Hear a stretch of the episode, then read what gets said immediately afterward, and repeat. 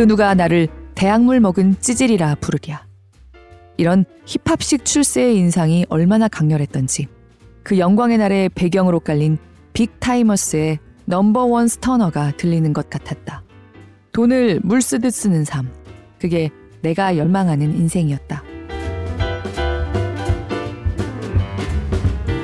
골라듣는 뉴스룸에서 함께 책 읽는 시간 북적북적입니다. 안녕하세요. 저는 권애리 기자입니다. 벌써 여름이 중반을 돌았습니다. 시간 왜 이렇게 빨리 가죠? 이 여름 어떻게 지내고 계신가요? 휴가는 다녀오셨는지요?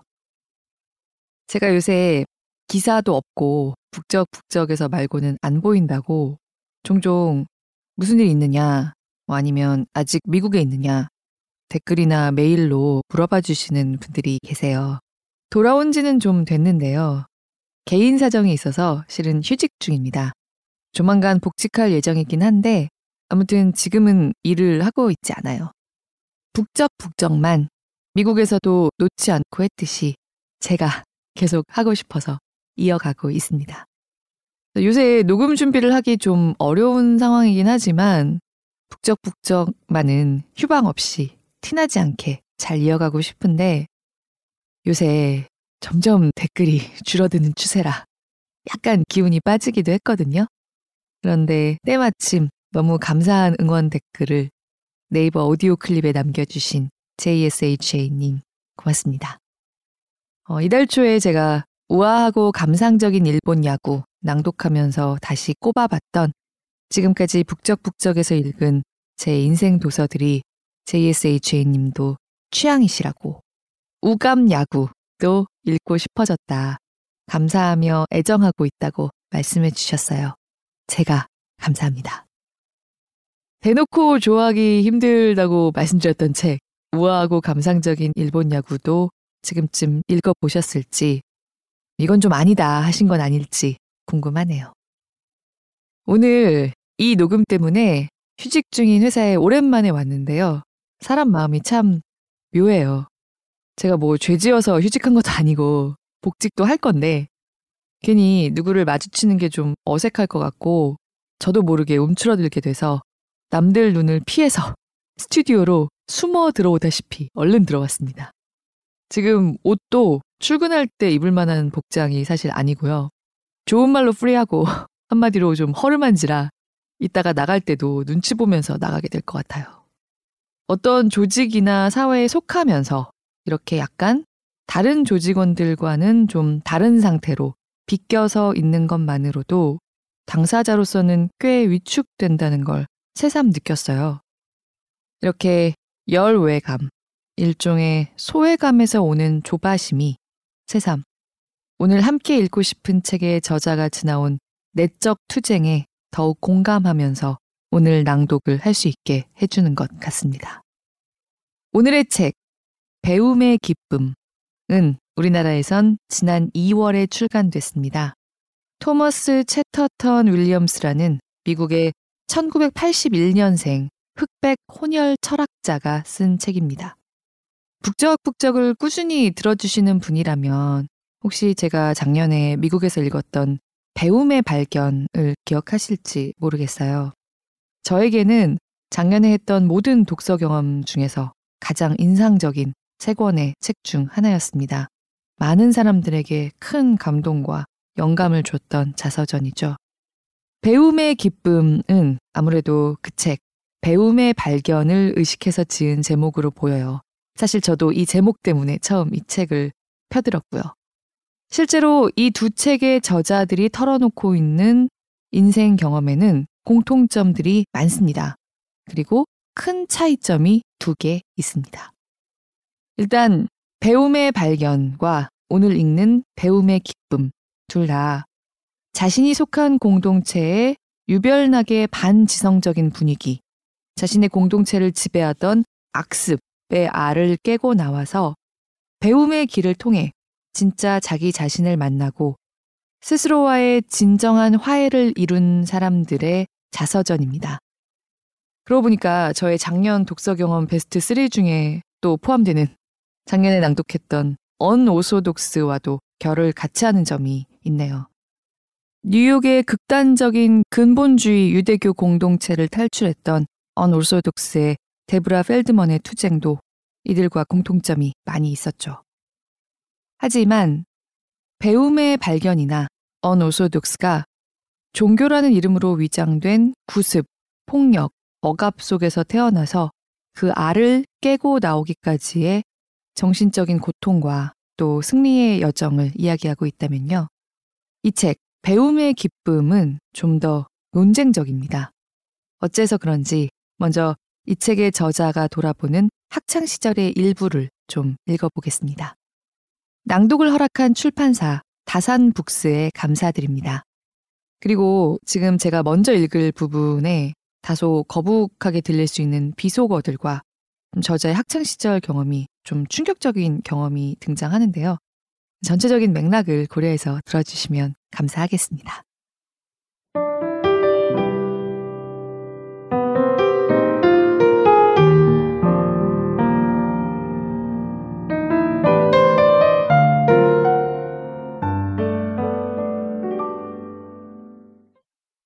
내 마음 한 구석에서는 엔트가 여자를 대하는 방식이 틀렸다는 것을 알았다. 다만 그런 태도가 딱히 이상하다고 느껴지진 않았다. 나도 친구들도 할 수만 있다면 쌍년들에게서 돈을 뜯어내고 그들을 함부로 대하면서 센 척을 했으니까.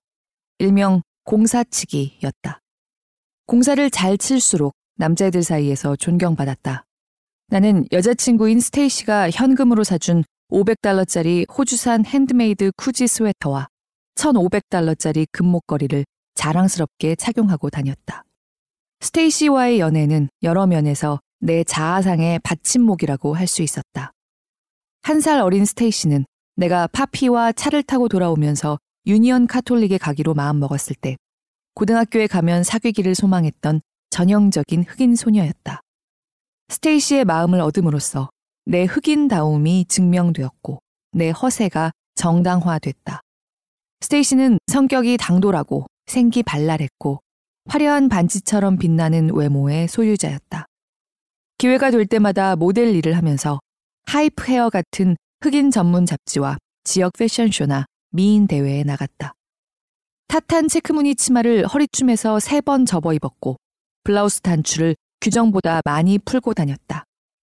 스테이시를 노리는 남학생이 여럿 있다는 사실이 내게는 더 매력적으로 다가왔다. 나는 스테이시가 사준 옷과 액세서리를 나의 연애 기술을 뽐낼 홍보물이자 전리품으로 여겼다. 그것은 무성한 뒷말로부터 나를 보호해주는 방탄복이기도 했다. 스테이시가 돈을 어디서 구하겠냐며 사실은 뒤에서 마약 판매상들과 그렇고 그런 사이라는 소문이 늘 자자했다. 여자애들도 공사를 쳤으니까. 나야 물론 그런 생각은 하고 싶지도 않았고 하지도 않으려고 했다. 연애할 때 상대방을 얼마나 진정성 있게 대하느냐, 얼마나 존중하느냐는 중요한 문제가 아니라는 것을 잘 알았다. 우리 중에 그런 연애를 지향하는 사람은 거의 없었다. 중요한 것은 상대방을 어떻게 후리느냐, 얼마나 뜯어내느냐 하는 것이었다. 여자친구를 향한 애정 따위는 낄 자리가 없었다. 돈, 갈보, 옷. 흑인 소년에게는 그것이 전부였다. 따먹고 삥 뜯자. 깡패는 위로, 갈보는 밑으로. 내가 갈보들에게 줄 건 단단한 자지와 풍선껌뿐. 이것이 우리 뇌리에 문자 그대로 현란하고 요란하게 박히던 말들이었다. 아버지가 어머니를 대하는 태도는 절대 그렇지 않았다. 하지만 래퍼 제이지는 우리에게 똑똑히 말했다. 우리는 갈보들을 사랑하지 않는다고. 그런 행동은 제이지의 사전에서 멋대가리 없는 짓이었다. 우리는 제이지와 같은 부류의 말을 새겨들었다. 스테이시를 향한 내 마음이 그랬듯이 설령 여자친구에게 애정을 느끼더라도 그것은 혼자 가슴 속에 묻어놔야 했다. 그런 감정을 이마에 써붙이고 다녔다간 아무에게도 심지어는 여자친구에게도 존중받을 수 없었다. 우리는 많은 부분에서 이런 자기 중심주의를 견지하며 그것을 포주질이라고 불렀다. 나는 스테이시와의 관계에서 항상 포주질에 최선을 다했다. 스테이시는 수많은 소문을 몰고 다녔다. 그 중에서도 메리언이라는 동급생과 잤다는 말이 좀처럼 수그러들지 않았다. 스테이시는 부인했지만 가능성이 전혀 없진 않았다. 우리는 모두 마음속으로 자신을 바람둥이 포주와 날라리 색정광이라고 믿었기 때문이다. 나는 괜한 생각을 하지 않으려 했지만 어느 날 아침 친구가 원래는 테니스공이 담겼을 통을 주길래 그 안을 봤더니 스테이시와 메리언이 공책 속지에 써서 정성껏 접은 연애 편지가 한가득 들어 있었다. 그것도 꼬박 1년치였다. 처음 내가 보인 반응은 일반적이지 않았다. 나는 스테이시와 헤어지지 않았고 메리언의 존재조차 인정하지 않았다. 대신 무슨 1인 홍보업체라도 된 것처럼 전격적인 사고 수습 모드에 들어가 어떻게 입장을 표명해야 내 갈보를 잘 간수하고 있다는 것을 모두에게 보여주고 구겨진 체면을 다시 펼 수 있을지를 생각했다. 나는 2학년 복도로 맹렬히 진격했다. 로커룸에서 친구들과 모여있는 스테이시를 발견하자마자 호통을 쳤다. C8, 이게 뭐야? 몰라, 이 깜둥이 새끼야. 뭔데 지랄이야? 스테이시는 누나를 위로 굴리며 무심하게 대꾸하고는 다시 친구들과 수다를 떨며 나를 투명인간 취급했다. 더는 도발을 참을 수 없었다. 내 몸이 자동 운항 모드에 들어갔다. 내가 해야 한다고 생각하는 행동과 내가 할 것으로 예상되는 행동이 동일해졌다. 복도에 모여있던 아이들이 벼랑간 시야에서 사라지고 그들의 웅성거림도 들리지 않았다. 스테이시와 나, 단 둘만이 그곳에 서 있었고 귀에 들리는 것이라곤 머릿속에서 뒤엉키고 Chopped and Screwed로 리믹스된 힙합계의 금원들이었다. 그 문장들은 주제도 모르는 쌍년을 어떻게 대해야 하는지, 아니, 어떻게 다뤄야 하는지를 라임에 맞춰 말해주고 있었다. 개년이 개기면 귀때기를 갈겨, 개념이 생기게 싸대기를 가격. 팍팍 내 귀를 때리는 네 말. 파파, 그만 때려요, 제발. 내가 스테이시의 팔을 붙들고 건물 밖으로 끌고 나오는 동안 그녀의 친구들은 발길질하며 악을 쓰는 스테이시를 놀란 눈으로 보고만 있었다. 우리는 주차장을 지나 근처의 공원을 둘러싼 숲속으로 들어갔다. 우리 둘만 남았을 때 나는 스테이시가 뭐라고 한마디라도 꺼내기 전에 보건실까지 보내버릴 기세로 매섭게 따귀를 갈겼다. 착 하는 소름 끼치는 소리가 나무들 사이에서 메아리 쳤다. 퍼피, 퍼프 대디가 쓰는 drum machine에서 하이햇 소리만 따로 떼어내면 딱 그런 소리가 날 것 같았다. 나는 편지가 든 통을 스테이시의 머리에 던진 다음 발치로 달려들어서 내가 그의 크리스마스 선물로 사준 운동화를 억지로 벗기려 했다. 스테이시가 몸을 가누려고 내 어깨를 잡았고 우리는 서로 눈이 마주쳤다. 마스카라가 흘러내리면서 철면피 같던 허울이 같이 벗겨진 스테이시가 나직이 말했다. 토머스, 토머스, 이러지 마. 그 순간 자동 운항 모드에서 빠져나왔다. 분노에 눈이 멀어서 내가 아이스버그 슬림이라도 된 줄 알았지만 그런 연기를 계속하기는 무리였다. 스테이시를, 그녀의 눈에 서린 공포와 상처를, 내가 그 눈에 어리도록 유발한 공포와 상처를 마주하자 더는 냉혹하게 굴 수 없었다. 포주질을 하고 싶지 않았다. 구역질이 났다. 무엇보다도 미안한 마음이 컸다. 우리는 바닥에 주저앉아 얼싸안고 엉엉 울었다.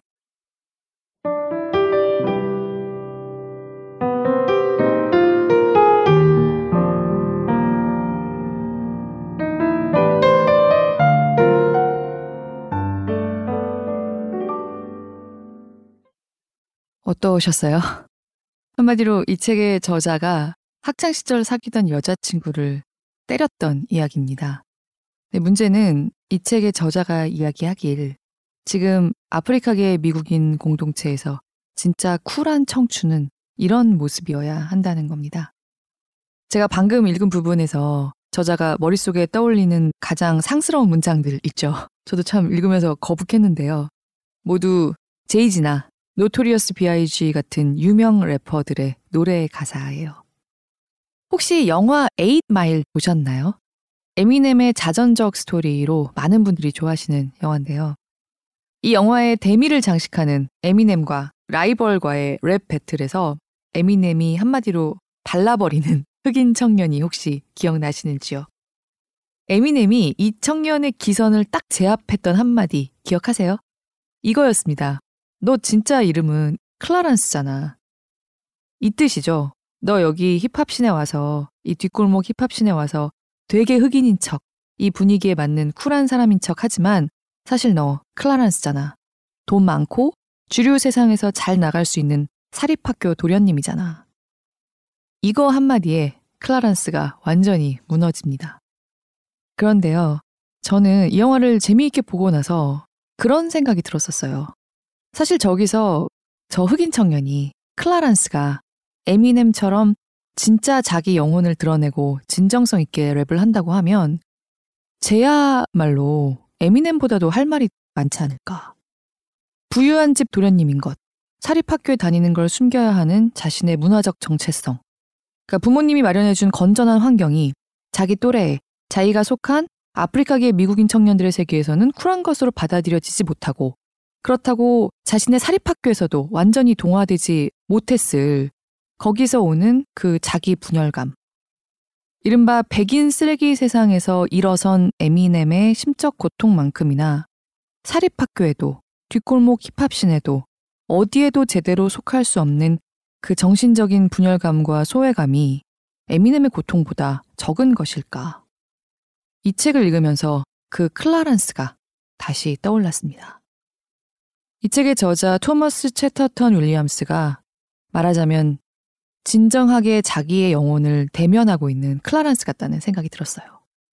이 책을 세상에 내놨을 때 저자인 토머스 채터턴 윌리엄스는 자신이 속한 흑인 사회로부터 야유나 비난을 꽤 받았을 거라고 짐작합니다. 윌리엄스가 깨고 나온 알은 배움의 발견이나 언오소독스에서처럼 과거에 형성돼서 현재를 올가매는 구습이 아니라 아주 동시대적인 본건이거든요. 미국의 흑인 사회가 형성해온 이른바 힙합 문화가 현재는 사실상 흑인 청년들을 가두고 있는 가장 큰 문제다라고 정면으로 비판하고 있습니다.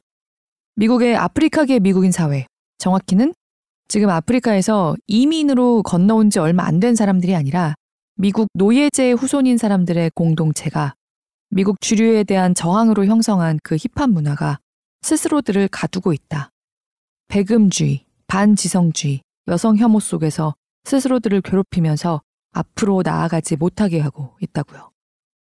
제이지나 뭐 실제 갱스터들과 연관이 있었던 투팍, 노토리어스 비아이지 같은 사람들이 그냥 슈퍼스타 정도가 아니라 무슨 교주처럼 떠받들려지면서 무비판적으로 영향을 미치고 그게 정신세계의 전부가 돼버린 문화, 거기에서 탈출했다는 이야기를 하고 있는 책입니다. 사실 이 책에는 오늘 낭독한 것 보다 더 충격적인 뭐 일상화된 그룹 섹스 같은 그런 경험담들까지도 나옵니다. 그러니까 이른바 힙합 정신이 만연한 흑인 사회 공동체에서 잘 나가고 세련되고 멋진 사람의 정의는 범죄의 세계를 살짝살짝 넘나들고 사랑 없이 그룹 섹스를 뭐 마음 편하게 하고 마음에 안 들면 여자친구를 때리는 게 당연한 사람이라는 그 분위기를 굉장히 적나라하게 기술하고 있어요. 이 책의 원제가 Losing My Cool입니다. 스스로 멋진 사람이기를 포기하기, 더 나아가서는 자기가 속한 사회에서 찌질한 사람이 되기를 스스로 선택하기라고 풀이할 수 있는 제목인데, 지성을 추구하고 크게 돈이 안 되는 학문인 철학을 공부하면서 더 넓은 세상으로 나가고자 하는 열망을 갖는 게 바로 현재 흑인 사회에서는 찌질한 사람이 되는 길이라는 거예요. 미국 아프리카계 미국인 사회의 이런 분위기가 한국 독자들이랑 무슨 상관이 있어 라고 생각하실 수 있을 것 같긴 해요. 하지만 지금 한국을 사는 우리에게도 동시대적인 본건이 있다는 생각을 좀 했습니다. 지금 한국 사회에서 세련되거나 올바른 방향이라고 칭송받는, 그러니까 차마 이런 건 좀 문제 아니야? 라고 반론을 내놨다가는 그 세련된 인구에서 이탈하는 리스크를 감수해야 하는 분명히 과거에는 어떤 역할을 했지만 이제는 그 자체가 억압이 되어버린 어떤 문화적 코드들이 존재한다는 생각이 들어서 이 책을 읽으면서 함께 생각하게 되더라고요. 그리고 배움의 발견의 타라 웨스트오버와 이 책의 저자 윌리엄스의 결정적인 차이가 또 하나 있습니다. 타라 웨스트오버나 언오소독스의 데브라 펠드먼보다 그가 그래도 훨씬 운이 좋은 청년이었다는 점입니다. 웨스트오버나 펠드먼이 순전히 스스로 자기 혼자 자신을 둘러싸고 자신을 형성해온 자신의 세계에 대해서 눈을 뜨고 탈출해야 했던 반면에 윌리엄스에게는 아버지가 있었습니다. 그의 전 세대에 명백한 인종차별 속에서도 한 인간으로서 대우받고 발전하고자 몸부림쳤던 아버지가 있었거든요. 배움의 기쁨은 동시대 자기 또래를 압도한 힙합 문화에 경도됐다가 결국 아버지의 가르침으로 돌아온 아들의 이야기이기도 합니다. 이 책에서 가장 감동적인 부분은 아들이 지적 기쁨에 대해서 이야기하는 모습을 바라오는 아버지가 나오는 부분이에요. 아버지 그 자신은 그토록 공부에 매달리면서도 감히 지적 탐구와 기쁨을 연결시킬 수가 없었습니다. 공부가 곧 공부하고 탐구하고 고뇌할 수 있는 사람으로 인정받기 위한 투쟁이었던 세대였기 때문이에요. 그 아버지가 오늘날 아들이 누리는 지적 기쁨을 감히 꿈꿀 수도 없었던 아버지가 아들이 자신이 마련한 터전 위에서 지적인 기쁨에 대해 이야기하는 것을 바라볼 수 있게 된 순간의 감동이 굉장히 마음을 울렸어요. 사실 우리나라야말로 모든 사람들이 윌리엄스 부자의 스토리와 비슷한 경험을 갖고 있다고 생각합니다.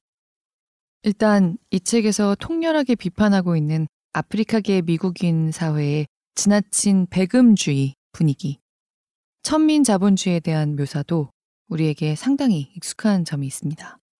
또 짧은 시간 동안 나타난 세대 차도 상당히 유사한 점이 있어요. 한국이 세계 최빈국, 세계에서 가장 가난한 나라이자 그냥 전쟁 직후의 폐허에서 오늘에 이르기까지 사실 70년밖에 걸리지 않았습니다. 일제시대, 한국전쟁 이후의 현대사에서 우리 할아버지, 할머니, 아버지, 어머니들이 했던 경험, 또 그들이 만들어 온 오늘날의 기틀이 형성된 과정에 대해 좀 더 열린 마음으로 성찰하고 감사할 필요가 있지 않나. 미국인이 쓴 이 자서전을 읽으면서 새삼 들었던 생각입니다. 무비판적으로 과거를 수용하자는 게 아니라 우리의 부모들이 우리에게 마련해준 터전 덕분에 더 넓고 포용적이며 객관적인 시각을 가질 수 있게 된 우리가 애정과 감사를 가지고 그 과거를 정리하면서 과거로부터 배울 수 있지 않을까 새삼 생각했어요. 이를테면 우리가 지금의 잣대로 우리 부모 세대의 배금주의를 비판할 수 있을까? 그들에게는 생존과 직결된 문제였는데 당신들이 그랬으니 나도 어쩔 수 없다고 이야기하는 건 공정하지 않은 것 같아요. 우리 전 세대가 어떤 면에선 당시로선 어쩔 수 없었던 배금주의 속을 지난하게 헤쳐오면서 만들어준 풍요를 당연한 듯 누릴 수 있는 우리가 이제 조금 더 나은 세상을 구축할 수 있도록 나아가는 게 지금 해야 할 일이 아닐까. 지금 세상이 천박한 부의 과시로 살만하지 않다면, 이른바 헬조선이라면 내가 그런 분위기를 해체하는데 일조할 방법은 없을까. 부모 세대만큼이나 나도 지금 이 시대를 만들어가고 있는 주체라는 점을 자각해야 하지 않을까. 그런 생각들을 해봤습니다. 충격적인 에피소드들 말고 지금부터는 방금 말씀드린 아버지와 아들의 파트를 읽겠습니다. 우리에게는 조금 낯선 문화, 먼 사람들의 이야기로 치부할 수도 있지만 문득 나와 내 부모, 나와 내 할아버지 할머니의 어떤 순간들과 이 부자의 이야기가 겹치는 것을 발견하실 수 있을지도 몰라요. 들어주시는 모든 분들 늘 깊이 감사드립니다. 북적북적과 함께 책 읽고 책 듣는 기쁨 가득한 주말 보내시길 바랍니다. 고맙습니다.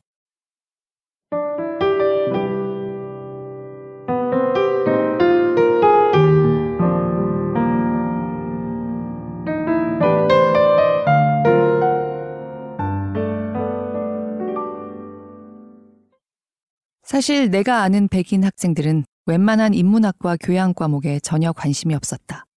서양 문학의 정전이라든가 배움을 위한 배움이란 개념을 고리타분한 것으로 대부분의 미국인과 마찬가지로 자신과 무관한 것으로 여겼다. 하지만 흑인 학생들은 인문학의 무관심한 수준을 넘어 철학, 미술사, 문학 등의 과목에 시간을 쓰는 것 자체를 대놓고 혐오하는 분위기가 팽배했다.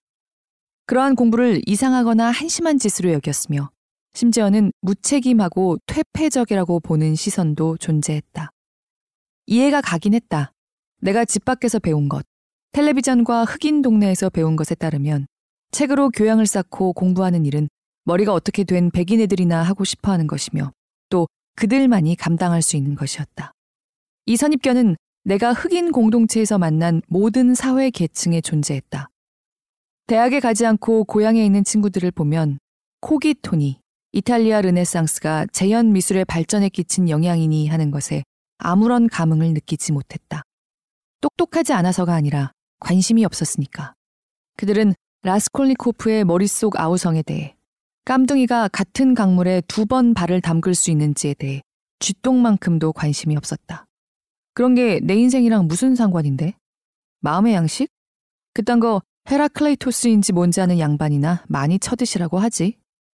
그들이 존경할 수 있고 실제로 존경하는 것은 전능하신 돈이었다.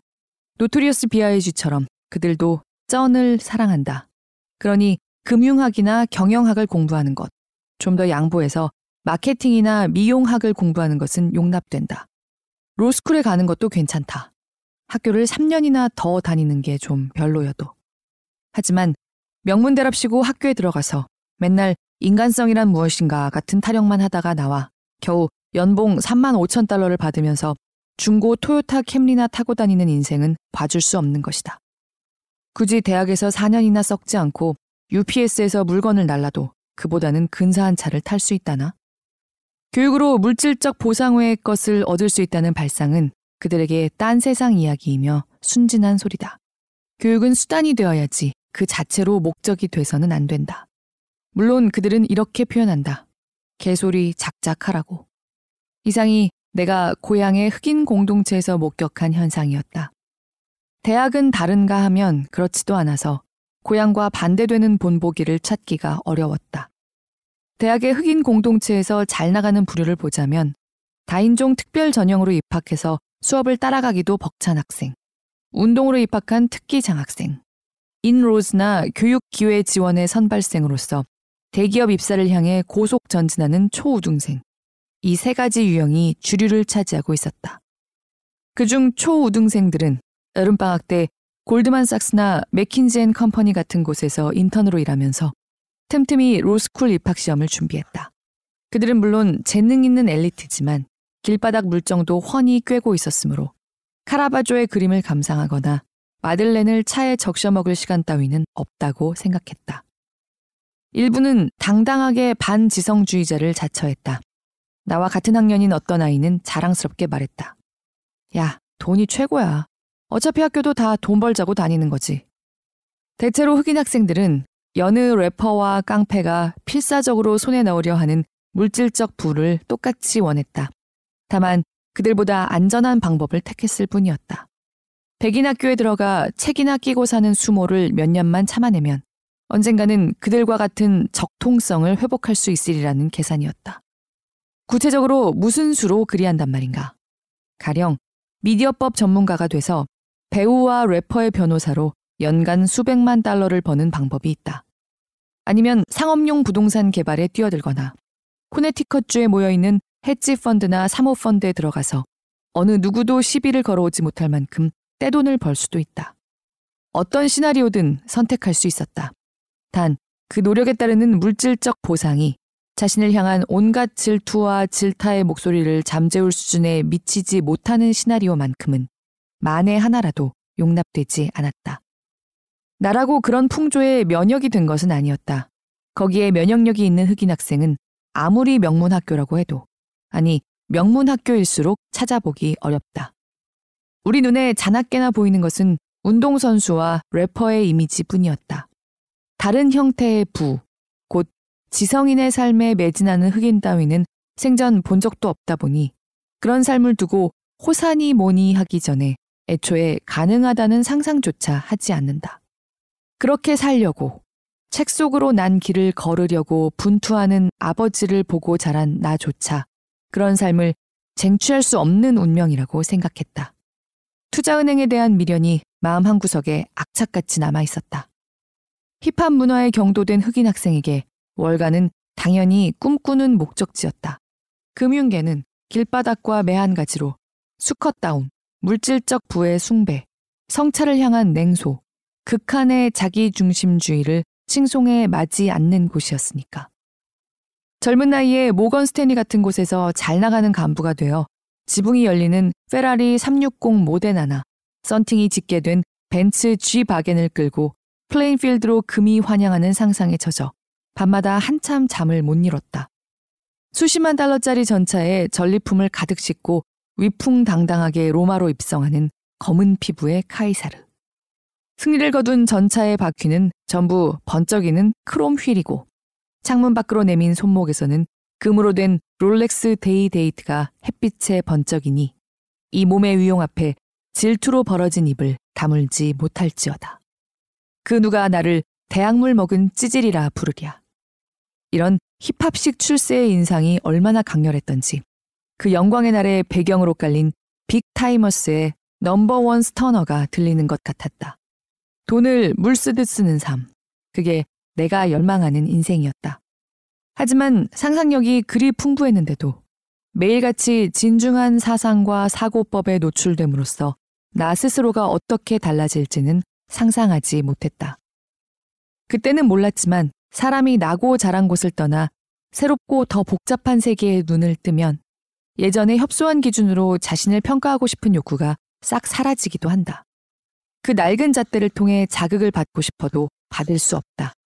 이미 예전에는 더 낮은 곳인 줄 알았던 새롭고 더 높은 곳에 시선이 걸려버렸기 때문이다. 스테이시나 메리언이 나와 내 삶의 새로운 전망을 어떻게 생각할까? 내가 그들보다 많은 돈을 벌 수 있을까? 하는 고민을 아무리 스스로에게 던져봐도 뜻대로 되지 않았다. 기준점이 극단적으로 바뀌어 버린 것이다. 이제는 직관적으로도 수입차나 금목걸이보다 시간, 독립, 자유 같은 개념이 더 값비싸고 소중하게 다가왔다. 독서나 사유로 생계를 해결할 수 있다고 생각하면 힘이 불끈 솟는 한편으로 겸손해지기도 했다. 물론 그것은 절대 손목에 내걸 수 없는 종류의 성공이었다. 지적 노동의 열매가 아무리 달콤하다고 한들 흑인 동네에서는 큼지막한 휠을 단 레인지로버처럼 뻐길 수 없다. 하지만 이제 그런 것에 연연하지 않았다. 더는 흑인 동네에 속하고 싶지 않았다. 거기가 아니라도 내가 있을 만한 곳이 어디라고 콕 집어 말할 수는 없어도 어디엔가는 있을 것 같다는 생각이 처음으로 들었다. 2학년 말에 철학으로 전공을 정하자 엄청나게 무거운 짐을 어깨에서 내려놓은 듯 후련했다. 그 무렵에 나는 어머니의 당부를 따르려고 다시 말해 지적으로든 운동으로든 옷차림으로든 학문적으로든 문화적으로든 더는 거짓되거나 나 자신이 아닌 다른 무엇이 되지 않으려고 노력하고 있었다. 그리고 사랑에 빠져 있었다. 난생 처음으로 가족에게도 떳떳이 말할 수 있는 순수하고 아름다운 사랑에. 2학년에서 3학년으로 넘어가는 여름방학에는 주말마다 어김없이 베트리스를 만났다. 베트리스는 워싱턴에 그대로 남아 있었지만 그녀의 친구가 뉴욕 퀸즈에 사는 남자친구를 보러 갈 때마다 차를 얻어 타고 뉴저지 주로 오곤 했다. 그러면 나는 메트로파크 주차장이나 몰리피처 휴게소 중 한 곳에서 베트리스를 태워서 부모님의 집으로 데려왔다. 좀 이른 시간에 도착하면 그릴에 햄버거를 구워 먹었고, 늦게 도착하면 부엌에서 어머니가 직접 만든 쌀사 소스에 또띠아 칩을 찍어 먹으며 부모님과 대화를 나눴다. 그러다 둘이서 방으로 들어와 DVD를 보거나 각자 읽고 있는 책과 장래에 대해 이야기했다. 베트리스는 로스쿨을 나와 국제법 전문 변호사가 되거나 일본 기업이나 국제연합에서 통역사나 번역가로 활동하는 식으로 유창한 외국어 실력을 10분 활용하기를 원했다. 나는 종일 읽고 쓰고 말하고 생각하며 살고 싶었고, 그래서 정확히 어떤 직업이 될지는 여전히 잘 몰라도 철학자나 작가가 되면 좋겠다고 생각했다. 그렇게 솔직한 꿈을 말했을 때 베트리스는 비웃거나 눈을 동그랗게 뜨지 않고 다만 나를 응원해 줄 뿐이었다. 우리는 어떤 인생을 함께 꾸려나갈지 이야기했다. 그렇게 예전에는 이루어지리라고는 상상도 못했던 인생을. 하지만 이제는 무엇보다 간절히 원하는 인생을 꿈꾸다가 잠이 들곤 했다. 일어나면 우리는 부모님과 함께 아침을 먹었다. 베트리스는 가족이나 다름없었다. 베트리스가 워싱턴에 있고 어머니가 출근하는 평일에는 파피를 도왔다. 더 많은 학생이 우리 집을 찾아오기를 바라며 무수히 많은 전단을 봉투에 넣어 봉하고 주소를 적었다. 우리 부자의 인생에서 그의 여름만큼 많은 시간을 같이 보낸 적도 없는 것 같다. 우리는 봉투 작업을 같이 하며 이제는 남자 대 남자로서 더 친밀해졌다. 둘이서 문학과 철학과 의미 있는 인생을 사는 다양한 방법을 논하다 보면 시간이 가는 줄을 몰랐다. 어느 날은 오스카 와일드 이야기가 나와서 나는 찬성하는 편에서 파피는 반대하는 편에서 예술을 위한 예술을 논했다. 파피가 말했다. 예술도 다른 것들과 마찬가지로 다른 목적을 위한 수단이 되어야 해. 기왕이면 그 목적이 사람들에게 삶의 길을 알려주는 것이면 좋겠지. 나는 예술을 수단으로만 보는 시각은 예술을 폄하하는 것이라고.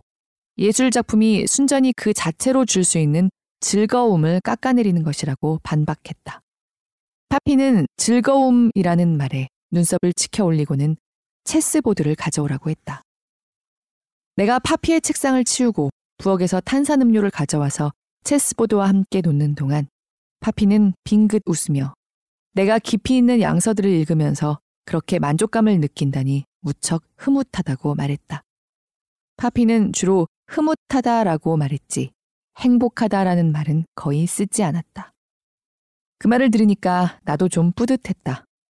이어서 파피는 표정을 바꾸고 창밖의 거리를 내다보면서 자신이 평생에 걸쳐 수많은 소설을 읽었지만 어떤 소설도, 아니 어떤 책도 즐거움을 느끼려고 읽은 적은 없는 것 같다고 토로했다. 그러면 안 될 것 같은 기분이 든다는 것이었다. 파피는 오스카 와일드가 권할 법한 방법으로 소설을 감상하거나 단지 어떤 소설이 아름답게 쓰이거나 절묘하게 쓰였다는 이유만으로 읽은 적이 없었다. 나는 소설을 읽을 때도 무조건 펜을 쥐고 밑줄을 그어가면서 읽었다, 아들아. 밑줄 긋는 걸 좋아해서 그런 게 아니야. 뭐라도 지식을 건져서, 뭐라도 실용적인 지식을 건져서 내 인생을 발전시켜야 한다는 강박 같은 거였지. 모르는 게 너무 많은데 나한테 뭐라도 가르쳐 주는 사람이 아무도 없었거든. 그래서 나한테 필요한 지식은 모두 책 속에 있을 테니까 책만 열심히 읽으면 다 될 거라고 생각했다. 그러니까, 그래, 책이란 걸 그냥 예술 작품으로 취급할 수가 없었지. 나중에 다시 그 말을 생각하자. 원래는 재미있어야 할 경기에 죽기 살기로 임하면서 즐거움은 남의 이야기로 미뤄두었던 세인트 앤서니의 선수들이 불현듯 떠올랐다. 그것이 진짜든 허상이든 간에 거기에 걸린 것이 워낙 크다 보니 다른 아이들에겐 신나서 하는 운동이 그들에겐 일종의 노동이 되어 있었다. 그때 알았다. 내가 책을 즐겁게 읽을 수 있는 것은 다름이 아니라 파피가 내 나이 때 똑같은 책을 즐겁게 읽지 못했기 때문임을. 그러자 너무 불공평하다는 생각이 들었다. 나는 그저 시대를 잘 타고났을 뿐이란 뜻이었으니까. 그래서 파피에게 독서에 대한 칭찬을 받았을 때 느꼈던 뿌듯함이 돌연 부끄러움으로 바뀌었다. 아버지에게 갚아야 할 큰 빚이 있다는 생각이 들었다. 그건 단순히 책을 많이 읽어야 한다는 것이 아니었다. 내 친구나 동급생들이 필사적으로 추구하는 것처럼 전문가로서의 지위와 피상적이고 물질적인 부를 성취해야 한다는 것도 아니었다. 내가 느낀 부채감은 그런 것과는 전혀 다른 차원의 이야기였다. 그 일이 있고서 여름이 다 가기 전에 까라마조프가의 형제들을 사서 읽었을 때 파피가 많이 생각났다. 보르헤스에 따르면 이슬람교에는 천국으로 통하는 숨겨진 문들이 활짝 열리고 항아리의 물이 여느 밤보다 달콤해지는 특별한 밤, 일명 밤 중의 밤이 존재한다. 처음으로 도스토옙스키를 만났을 때가 바로 그런 밤이었다. 도스토옙스키의 작품을 읽어야겠다고 생각한 것은 그보다 두 달 전에 강의실 뒤편에 앉아 현대 예술 입문 수업을 듣고 있을 때였다. 교수가 프로젝터에 독일 표현주의를 대표하는 단체 브리케의 일원이었던 미술가 에리 헤켈의 탁 흑자의 두 남자라는 작은 목판화를 담은 슬라이드를 올렸다. 설명이 이어졌다. 까라마조프가의 형제들에서 대신문관장에 나오는 장면을 표현한 작품입니다. 오른쪽에 있는 건 이반 까라마조프, 지성 혹은 이성과 의심을 상징하는 인물이죠. 왼쪽에 있는 동생 알료샤는 영성 혹은 신앙을 상징합니다. 아직 이 책을 안 읽어본 사람들을 위해 설명을 좀 하자면 많은 사상가들에게 기독교에 대한 가장 신랄한 반론이라고 평가되는 메시지를 이반이 던진 직후의 장면입니다. 흔히 우리가 인생에 대해 알아야 할 것은 이 책 안에 다 있다고 하죠. 그러니 아직 안 읽어봤으면 이 기회에 꼭 읽어보길 권합니다. 교수는 해켈에 관해 조금 더 덧붙여 설명하고 다음 내용으로 넘어갔다. 나는 도스토옙스키에 대한 이야기를 공책에 꼼꼼히 받아 적었다. 슬라이드가 바뀌고 한참이 지나도록 마음에 아로새겨진 그 목판화의 여운이 가시질 않았다. 처음 내가 도스토옙스키에 끌린 이유는 알료샤를 단단히 두둔하는 그의 태도에 비추어 볼 때 저자의 의도에 반하는 것 같긴 하지만 그 이야기에서 드러나는 지성적인 사고와 도전적인 이성에 매료됐기 때문이었고 합리성을 이룩하려는 분투가 시급했기 때문이었고 기존에 주입된 믿음을 논리적 논증과 비판적 사고를 통해 재검토하는 행위가 절실했기 때문이었다. 요컨대 자유를 향한 부르짖음이었달까. 약 15년 동안 술고래 사제와 선량한 수녀들이 나에게 일방적으로 주입한 미신적 가톨릭 신앙은 이미 나를 인도할 힘을 잃은 상태였다. 따라서 내가 무신론자나 불가지론자가 되는데 도스토옙스키가 반드시 필요했던 것은 아니었다. 하지만 내 안에서 진작부터 소용돌이 치고 있었지만 형용할 방법을 몰랐던 생각들을 똑똑히 표현하려면 이반 표도로비치가 꼭 있어야 했다. 인간은 자유를 택하느니 무엇이 됐든 다른 것을 택한다. 난 오래전부터 그 증거를 내 주변 곳곳에서 스테이시와 엔트에게서 물론 나에게서도 목격했다. 우리는 대부분 양떼요, 쥐떼였다. 진짜로 나답게 살고 싶고 진짜로 나란 사람을 창조해보고 싶다는 욕구가 있는 사람은 극히 드물었다. 그보다는 저 위에서 내려오는 지시를 받아들이는 편이 훨씬 쉬웠다. 내가 속한 곳에서 저 위란 곧 길바닥이었기에 래퍼와 깡패와 갈보들이 진짜의 대신문관으로서 지시를 내렸다. 그들이야말로 우리의 종교요 아편이었으며 우리의 주인, 우리의 못되고 새로운 주인이었던 힙합 문화의 대사제들이었다. 나와 피부색이 같은 또래 중에서 도스토옙스키를 읽은 사람은 단 한 명도 못 봤는데도 나는 그가 보여주는 낯선 러시아의 풍경 속에서 자신의 단면을 확실히 포착할 수 있었다.